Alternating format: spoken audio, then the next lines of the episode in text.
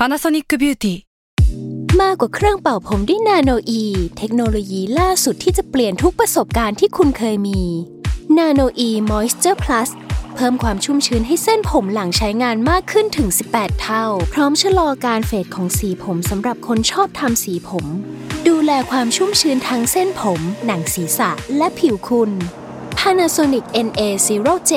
มีเทคโนโลยีนาโนอีที่ care only you s a l ม o n PODCAST มัน สด อร่อย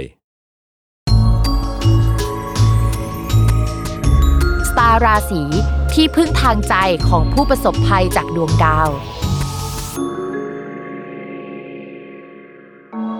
สวัสดีค่ะ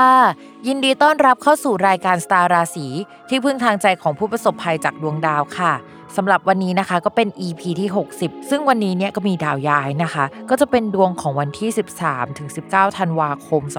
2564 ซึ่งความจริงแล้วเนี่ยมันไม่ใช่แค่ถึง 19 ธันวาคมนะ แต่มันยังไปถึงกลางมกราคมนะคะ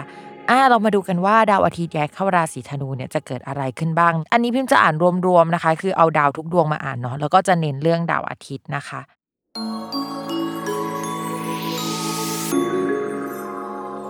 สำหรับลัคนาราศีแรกนะคะ ก็คือลัคนาราศีเมษค่ะ ในเรื่องของการงานอะเรามองว่าจะมีการทำเอกสารสัญญาเกิดขึ้นได้ในช่วงนี้นะคะ อาจจะมีการไปช่วยเหลือคนอื่น ๆ หรือว่าไปทำเอกสารสัญญาร่วมกับคนอื่น ๆ ไปทำงานกับเพื่อนหรือว่าเพื่อนเนี่ยเหมือนมีเพื่อนที่จะไปลงทุนด้วย แล้วเราก็เป็นบุคคลที่ 3 ที่แบบว่า อยากจะไปเข้าร่วมเป็นคนที่มาทีหลังนะคะ เรื่องการงานเนี่ยจริง ๆ มันมีการขยับขยายเกิดขึ้นได้ในช่วงนี้นะคะ แต่เราอะไม่มั่นใจในคู่ค้าคู่สัญญา หรือว่างานที่เข้ามาในช่วงนี้ สมมุติว่าจะลงทุนหรือว่าทำสัก 100เนี่ยก็ไม่กล้าทำ100 อาจจะทำแบบ 30 ไปก่อน ขอลองก่อนว่ามันเวิร์กจริงไหมหรืออะไรประมาณนั้นนะคะ แล้วก็มันมีข้อจำกัดหลายอย่างที่ทำให้เราอะไม่สามารถทำงานได้เต็มที่ จริงๆเนี่ยดาวประจำตัวมันยังไม่เข้ามาสู่ช่องที่มันดีอะตอนนี้คือดาวประจำตัวอยู่ที่ช่องมรณะนะคะ อาจจะต้องรออีกสักพักใหญ่ถึงดาวประจำตัวออกมาจากช่องนั้น แล้วเราจะมองหาช่องทางอะไรที่ดีขึ้นกว่าเดิม มีเงื่อนไขที่ดีขึ้นกว่าเดิมนะคะ รอหน่อยเนาะชาวราศีเมษแต่ว่าภาพรวมเนี่ยก็คือเริ่มดีแล้วล่ะ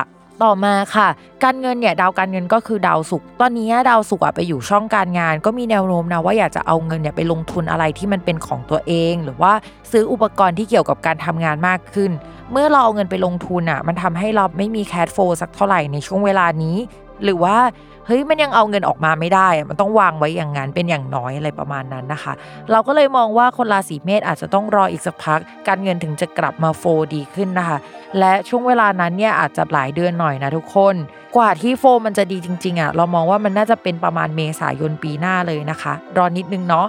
ส่วนในเรื่องของความรักนะคะสำหรับชาวลัคนาราศีเมษ คนโสดเนี่ยคือตอนแรกอาจจะไปชอบแฟนคนอื่น หรือว่าไปสนิทสนมกับกลุ่มเพื่อนใหม่ ๆ ได้อะไรเงี้ยแล้วเราคิดว่าเฮ้ยตอนแรกมันจะเหมือนดี แต่จริง ๆ หลังจากนั้นอาจจะอกหักได้นะคะ หรือว่าไปอยู่ในความสัมพันธ์ที่มันไม่ชัดเจน ความสัมพันธ์ที่ตอนเริ่มต้นมันไม่ดีอะเช่นเหมือนเป็นไทม์ไลน์คาบเกี่ยวกันระหว่างเขากับแฟนเก่าแล้วตัวเรากับเขาอะไรประมาณนั้นนะคะ ระวังว่าข่าวหรือไม่ดีอะมันจะเกิดขึ้นได้ในช่วงนี้ ก็อยากให้ราศีเมษดูเรื่องไทม์ไลน์ดีๆนะคะสำหรับคนที่เข้ามา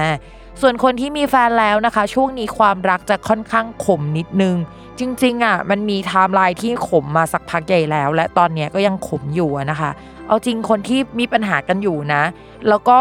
ยังคบกันอยู่ในช่วงเวลานี้ได้ เอาจริง ๆ คือค่อนข้างเก่งประมาณนึงเลยแหละ เพราะว่า 1 ดาวศุกร์ดาวความรักแล้วก็ดาวคนรักอะค่ะ มันอยู่กับดาวเสาร์ที่ไม่ค่อยถูกกันสักเท่าไหร่ แล้วมันทำให้ความรักมันขม และดาวประจำตัวของคนลัคนาราศีเมษก็เสียในเวลานี้ด้วยนะคะ ถ้าสมมติว่าเดินหน้าต่อไปได้เนี่ยก็คือความสัมพันธ์เหนียวแน่นมากประมาณนึงเลย หรือ มันอาจจะเป็นเงื่อนไขอื่น ๆ ไปเลย เช่น ตัวเรามีการโยกย้ายเกิดขึ้น คนรักมีการโยกย้ายที่อยู่อาศัยเกิดขึ้นได้ในช่วงนี้นะคะ หรือว่าคนรักเนี่ยมีปัญหาแล้วก็ไปเครียดเรื่องเกี่ยวกับผู้หลักผู้ใหญ่ในบ้านเนี่ยคือป่วยอยู่อะไรประมาณนั้นนะคะ แล้วก็จะต้องไปดูแลเขาอาจจะเป็นเรื่องนั้นไป ความเศร้าอะเกิดขึ้นแต่ว่าอาจจะไม่ใช่เรากับเขา แต่เป็นประมาณว่าเขากับเรื่องหนึ่งที่ทำให้มวลความสัมพันธ์มันไม่สดใสอะไรประมาณนั้นนะคะก็เป็นกำลังใจให้สำหรับคนลัคนาราศีเมษทุกคนนะคะ โอเคค่ะสำหรับวันนี้นะคะ ก็จบกันไปแล้วสำหรับคำทำนายของทั้ง 12 ลัคนาราศีค่ะ อย่าลืมติดตามรายการสตาร์ราศีที่พึ่งทางใจของผู้ประสบภัยจากดวงดาวกับแม่หมอพิมฟ้าได้ในทุกวันอาทิตย์นะคะ ทุกช่องทางของ s ซ l m o n Podcast ค่ะสำหรับวันนี้แม่หมอต้องไปก่อนเนาะสวัสดีค่ะ